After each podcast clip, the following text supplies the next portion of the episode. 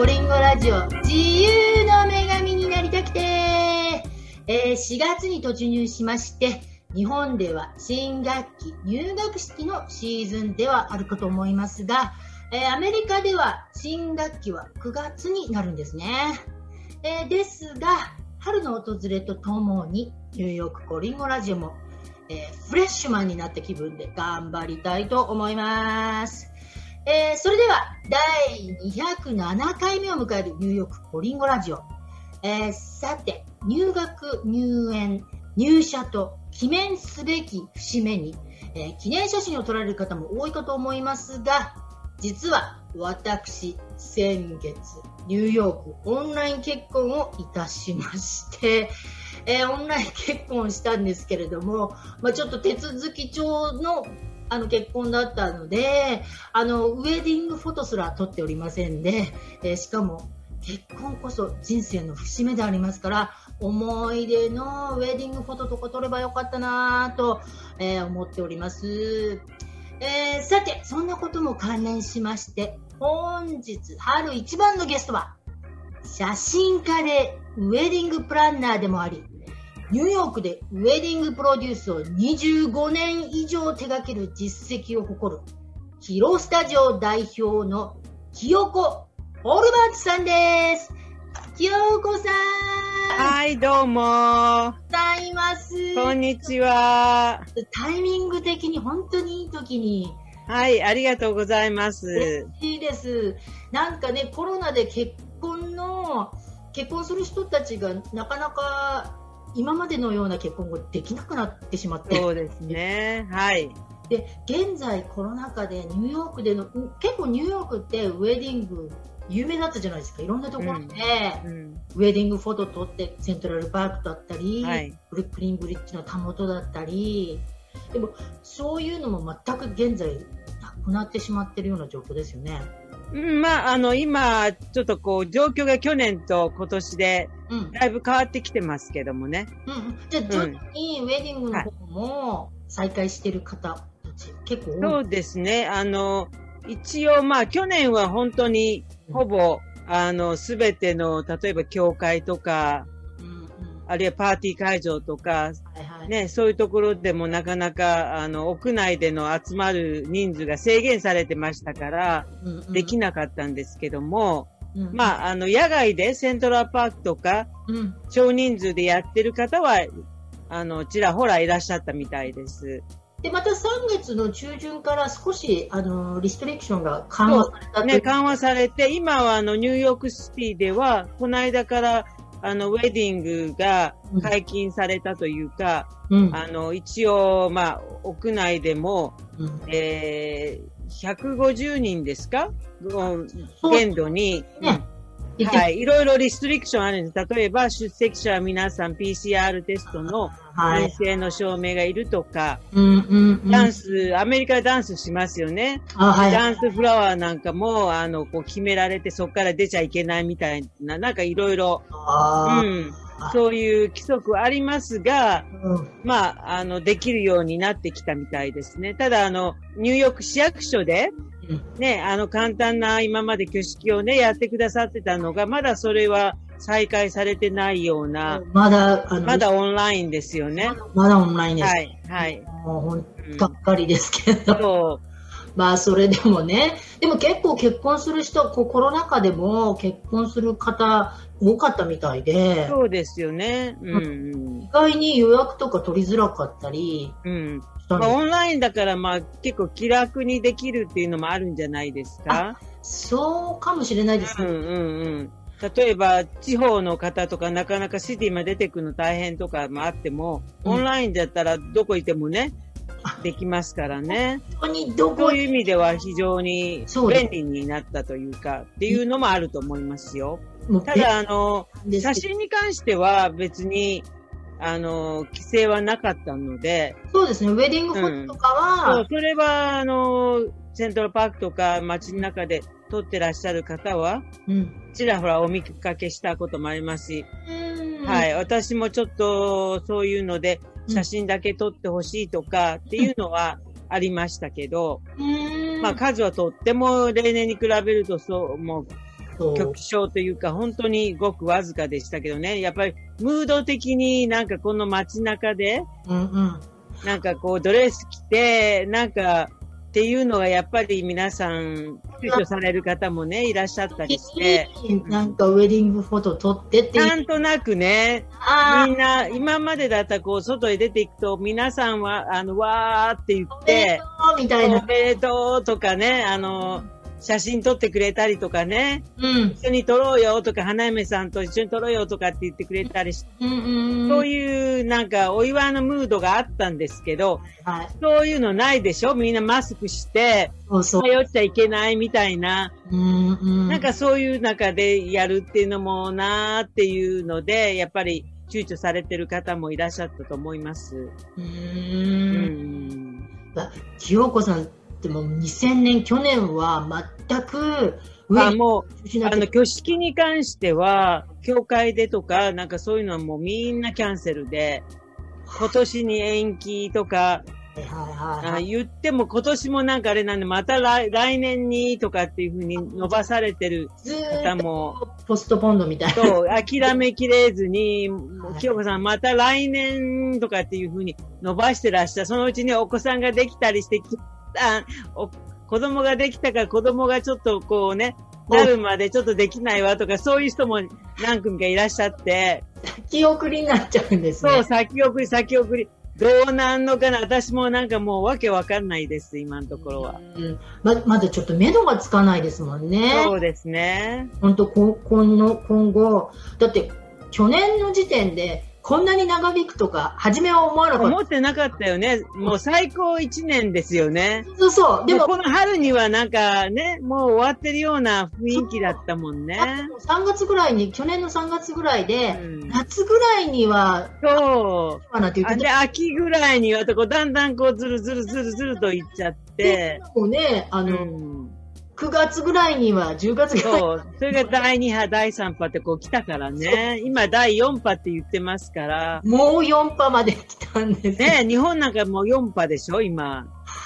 なんか、怖いですね。これ、海外挙式とかで日本からニューヨークでウェディングを挙げたいっていう方たちも今までねカップルとかも来てたと思うんですけどそれもなくなってしまいましたもんねだってやっぱりあの2週間ね隔離ね、に、こっちに来て2週間、日本に帰っても2週間隔離って、これだと休みもそんなね、取れない、取れない。取れないですしね。うん、もう、これやるためにはやっぱり1ヶ月以上休み取らないといけないわけでしょ？要するに。確かに。無理ですよね、普通の人は。ねえ。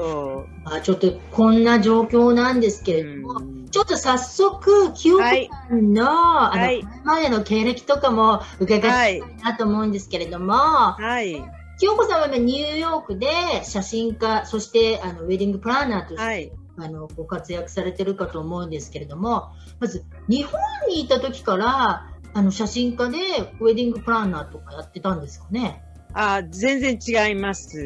全く違う畑はい、全く、本当に全く違う畑の仕事をしてて、うん。はい。え、何してたんですか、日本では？えー、実は私は日本で大学も出てるんですけども、こっちでも、うん、あの、あれなんですけど、日本では私大学を、あの、理科系の大学出てて、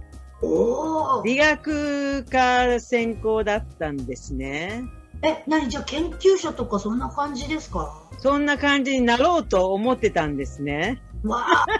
え、でも女性で、ほら、理学系。まあ、そう、あんまりいませんよね。と、私が大学生のことでもう、うん十年前の話なんで。うん十年も前だったうん十年も昔の話なんで、その頃はやっぱり女の子っつったらやっぱりね、文化系が主流でしたけど、うん、うんうん、まあ、あの、一応理科系になったん、入ったんですけども、それでそういうふうに研究者を目指してたんですけど、うんうんうん、うちのゼミの先輩なんか皆さんいいところね、例えば IBM とかなんかそういう研究所にみんな行ってたんですよね。で、私も行けるかなと思ってたんですね。うんうん、ところがどっこいで、大学の3年の時に、オイルショックっていうのがありまして、あそれに引っかかっちゃう。今皆さんコロナでね、引っかかっても大変な思いされて思います、就職。もう同じで、もうそれが来たために、あの、一切の特にあの文文系じゃなくて理系は特に技術職でしょ、うんうんうん、そういうのはもうみんなもう新入社員を取らないっていう状況になったわけなんですね。活動が全くできなくなっちゃったわけですそう。オイルショックって73年でしたっけ？?70 年代です。70年代。で、とにかく止まっちゃったから、私の年代の人たち、男性も女性も、もう本当に職を探すの大変で、それこそ親のコネとかないとなかなか入れなかったりとか、それでもほとんどの人たちはもう公務員とか、うんうん、それからまあ、あの、教職を志願して、はいはいはい。それの道はまだあったから、だから私の年代ではほとんどがそういう関係の仕事に就いちゃったんです。なるほど、なるほど。うん。で、も例えば工学部出てても、うん、ね、あの、そういう技術職ないから、皆さん例えば、あの、事務職に就いたりとか、ね、なんかそういう全然畑の違う仕事、うんうんうん、そういうものがあれば、もうあれば何でもっていう感じでしたよね。はいはいはいはいはい。特に、あの、その当時、理系で、女性で4年生出ててっていうのはもう、潰しきかないっていうか、おわもう私、いくついろいろと手紙出したりとか面接のあれを託したんですけど、もうすべてもうそこでもう、はじ、書類選考で弾かれる4年生理科系女子なんだこれはみたいな。あわ例えばそんな感じですよ。今じゃね、女性もどんどんどんどん進出さ、いろんな分野で進出されてるけど、私のその大学の70年代っていうのはまだ女性は全然もうお茶組とかいう感じ？ああ、はいはい。でしょ？大体が。ね、大会社に入ってもお茶組みたいな雰囲気ですから、それに4年生出てる女の子の理科系の女の子なんて雇うわけがない。給料を安くできないわけですよね。高校でみたいな、あるいは短大での女の子みたいには、必要は。男性と同じぐらい払わないといけないわけですから、それだったら男性取るわっていう。うん、えー、じゃあ今日、そんな状況でどう進んでいったんですか、だからもう一応最初はもうちょっとね、希望を込めていろいろいろいろもう、それこそ50社、100社って出したけど、す、べ、てがそんな感じで、もう、せめて単体のなんか英文が出てたら、まあお茶組でも雇ってあげるわ、みたいな会社もあったけど、あんたみたいに理科系で働いてもらうとこないみたいな。そんな感じでしたからね。もう、で、途中からもう分かったと。私は雇ってもらえないんだっていうのが分かったから、うん、じゃあそれはもう諦めようと思いまして、うんうんうん、で、次は皆さん、あの、私のお友達の皆さんね、公務員とか、あるいはあの、教職に疲れ、でもなんかね、考えてみて、教職っていうのも、うん、なんか子供を教えるのはいいんですけど、うん、ぱいいろんなその他の仕事があったりとか、うん、それから日教組とかそういうね、あれにも入っていろいろ仕事しないといけないわけでしょ、うんうんうんうん、それって考えるとなんかすごくもうめんどくさいというか、うんうんうん、嫌だなと思って、もともと性格的になんか、そういうなんかこう、ね、型にはまったり。囲いの中に入って、一つの歯車でこう動くっていうのは、あんまり得意じゃない人ですから。そうで、それもちょっとなと思って、一応まあ、あのー、免許は取ってるんですけどね。あ、高校、高校とか中学の理科とか数学の先生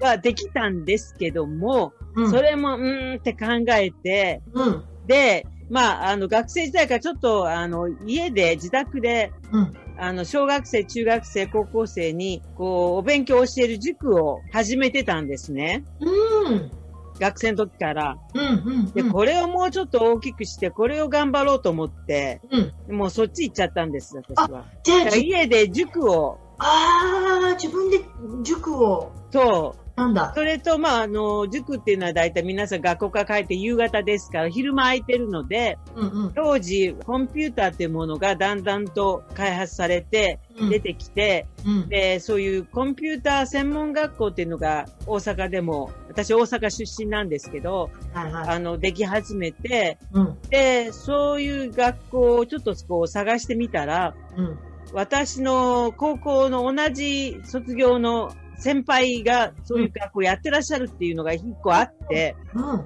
あ、これはひょっとしてと思って、お電話して、それで面接を受けて、実はこうこうこうで仕事がなかなか見つからなくて、うん、で、お宅の学校で非常勤講師でもなんか雇っていただけませんかっていう感じで、うん、言ったわけなんです。うん、そしたら、まあ、あの、分かったということで、じゃあ、あの、来なさいよって、週に2回ぐらいでも来なさいよっていうことで、うん、で、まあ、そのコンピューター専門学校で、えー、基礎数学とか物理とか、なんかそういうことをちょっと教えてたんです。へだから昼は非常勤講師で、夕方からは家で塾講師ということで、それをまあ卒業からずっとニューヨーク来るまで続けてたんですね。え、じゃああの塾をやってた、やってたんですけど、どういう流れでニューヨークに行くことにしたんですか？それなんですよね。うん。あのー、女性っていうのは30手前でちょっとジタバタするっていうのご存知ですか？わかります。皆さん聞くと、こっちに来られた方みんな聞くと27、8歳ぐらいで来てる人が多いんですよ。私28で来ました。でしょ？はい。結構多いんです。やっぱりね、30手前になって、うん、このまま私はお見合いかなんかで結婚して、うん、家庭に収まるのが、いやいや、ちょっとそれは、その前にちょっとなんかしたいことしたいと。まさにまさにそうでしょ。それ、それ私も、あれ？このままなんかもうレールに乗って、このまま結婚して、あ、あの、セトルダウンして、だったらちょっと、どっか世界見てこよう。まさに。そうそうそうそう。私もそういう気分になっちゃったんですよ。うん。で、永住とか考えてなかったですよ。その当時はそんなのうん。ちょっと。全然、全然、2、3年行って、そうそうそう帰ってくるぐらいの話だったんですよ。それ、それ、それ。そうそうそうそう。だから塾も、あの、知り合いの人に任せて、うんうん、で、うちの母にも頼んで、一応続けてもらってっていう感じしてて、うん、で、まあ、あのー、貯金したお金でとにかく、まあ、あの、大学2、3年でも行って、うん、帰ってくるような雰囲気だったわけですね。あ、じゃあ、あのー、その、留学みたいな形で？そう。で、だから、まあ、私は、まあ、今さっき言った理科系なんですけど、実は、小さい頃から絵が描書いたりとか、美術系をすごく好きで、美術クラブとかも入ってたりとか、日本画習ってたりとか、いろいろアートが大好きなわけなんですよ。で、でもね、親にその美術大学行くっつなあんたねっていう感じで、もういろいろ説得されまして、で、まあ、ということで一応理系の大学入ったんですけども、なんかそれはずっとくすぶってたわけです、自分の中で。はい、ななんかね、ほら。したいことができずに、ずっと抑え込んで、うんうん、で、ずっといたんだけど、ここで、2年でも3年でもいいから、ちょっとニューヨークに行って、っていうか、まあ日本で大学なんてもう一回行くなんて大変なことですよね。できないですよ、年齢も違うと。アメリカって言っても80歳でも大学生いますから。はいはいはい、確かに。うん。で、やっぱりアートって言ったらニューヨークでしょっていう感じそれもう他に行くとこないでしょっていうロスでもないしね。うんうん。うん、なんか、あ、ニューヨークだと思って、で、いろいろ探していくと、うん、ニューヨーク州立大学のファッションインスチュートテクノロジーって FIT っていう、有名な大学を見つけちゃったわけですね。あ、ここは公立、州立なんだっていうことで、あの、授業料も、例えば NYU とかコロンビアみたいに高くないわけですね。だから、あ、ちょうどいいと思って、有名だし、学費は安い。これはしめたもんだと思って、うん、で、必死で、例えば TOEFL、うんうんうん、留学生はちゃんと TOEFL を受けて、この大学、それぞれの大学何点以上じゃないとダメっていうのがありますから、それをパスして、で、いろいろ日本から、その日本で、えー、行ってた大学の基礎の、例えば数学やそういうの、うん、基礎科目のあれを成績を送り、あじゃトランで、まあ、あの、美術系だから、課題が来るわけですよ。入学試験というか、うんうんうん、こういう課題で写真を撮れとか、絵を描けとか、うんうん、まあ、そういうのもいっぱい送って、で、合格っていうのは来たんで、それで、あこれはいいと思って、もうすっ飛んでいったわけですよ、ニューヨークに。そんな状況でニューヨークにとにかく来たっていう感じ。それが83年、今からもう30何年ですか？80。わえ、でも80年代のニューヨークってまだ危なかったじゃないですか、危険というか。80年代のニューヨークっていうのは今と全然違いますよね。だってね、結構。いわゆるなんかあの、映画でニューヨークイメージする怖いニューヨーク。怖いニューヨーク、あの、落書きだらけの地下鉄が走ってたりとか、うん。ね、麻薬のバーニンとかな、ギャングがこう、構想で打ち合ってるとか、そうそう。そういう雰囲気のまさにニューヨークだったんですよ。そ、それだったんですよね。うん。日本人もあんまりいなかったですよ、今みたいに。だって、少なかった。くらいになって、やっとこう、なんか治安そうその頃はまだ駐在員の家族とか、もう知れてましたよねい、いらっしゃる方も。そんなに多くなかったです。で、じゃあそ、その時、あの、ニューヨークって決めたんですけど、そういう治安のことを考えて怖いとかはなかったんですか？そういうのね、やっぱり見てないから。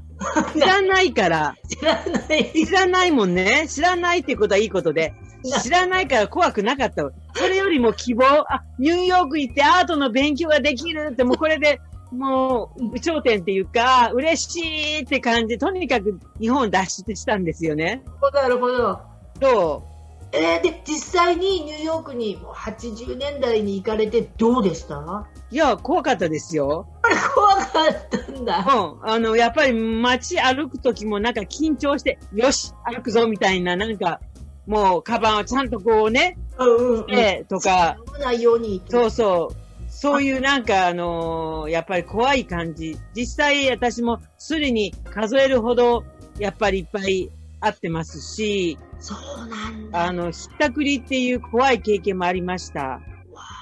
うん。え、でも、そういう、実際そういう体験されて、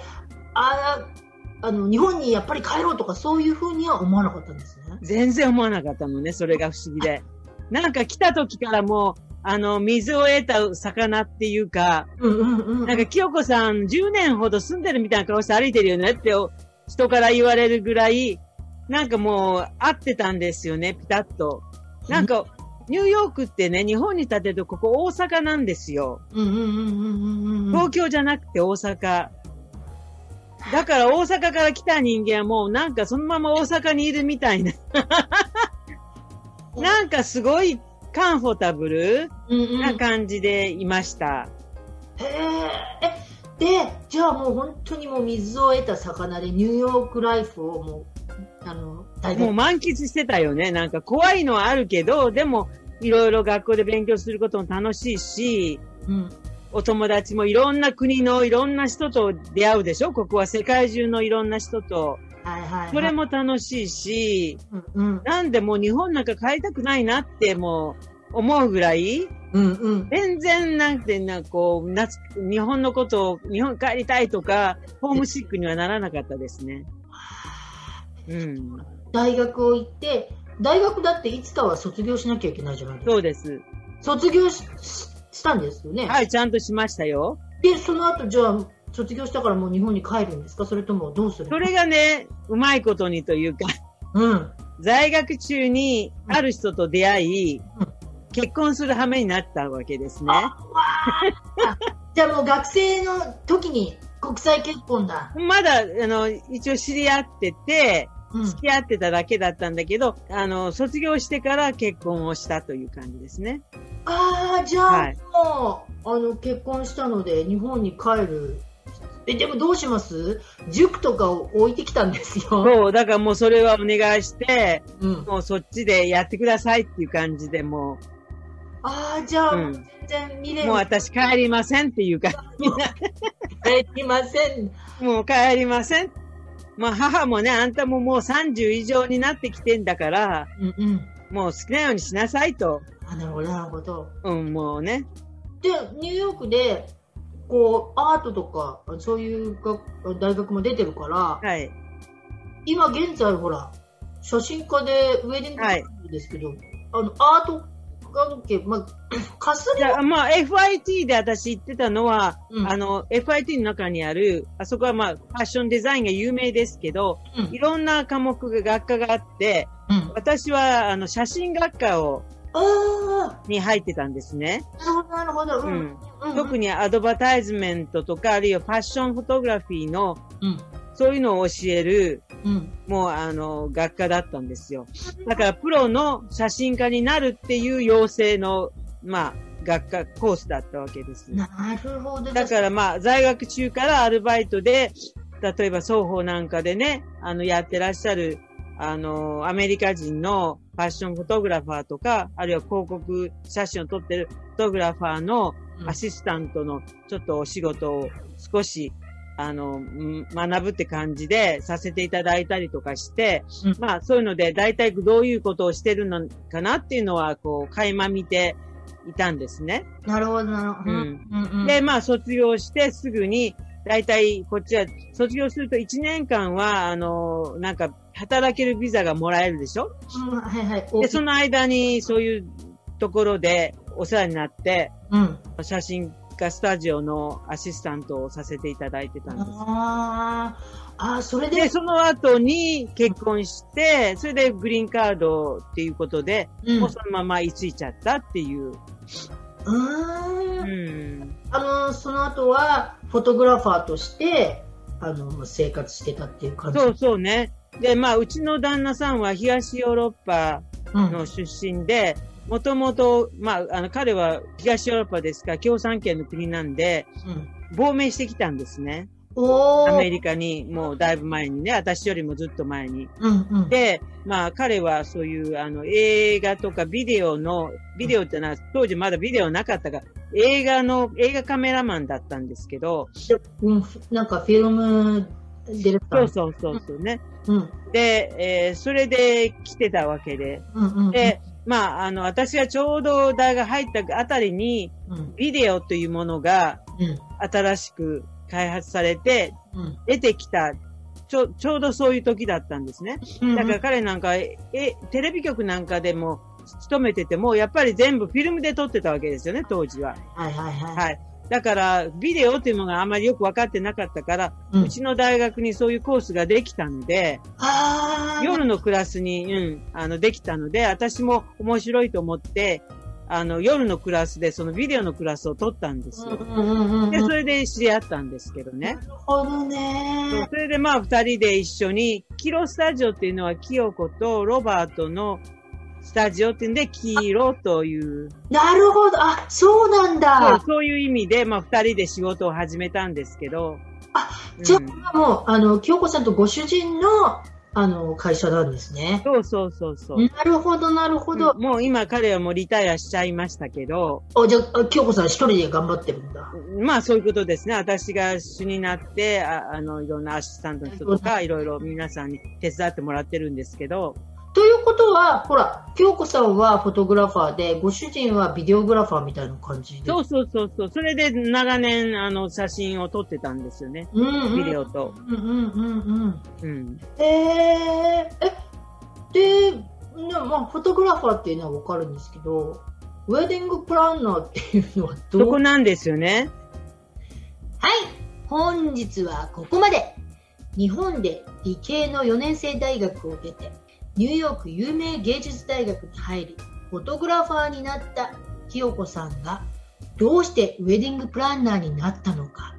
えー、次回はそんな理由と、ニューヨーク在住25年以上の古き良きニューヨークを知る清子さんからのライフサバイバルのアドバイス等もいただいております。それでは来週もお楽しみに !See you next week! バイバーイ。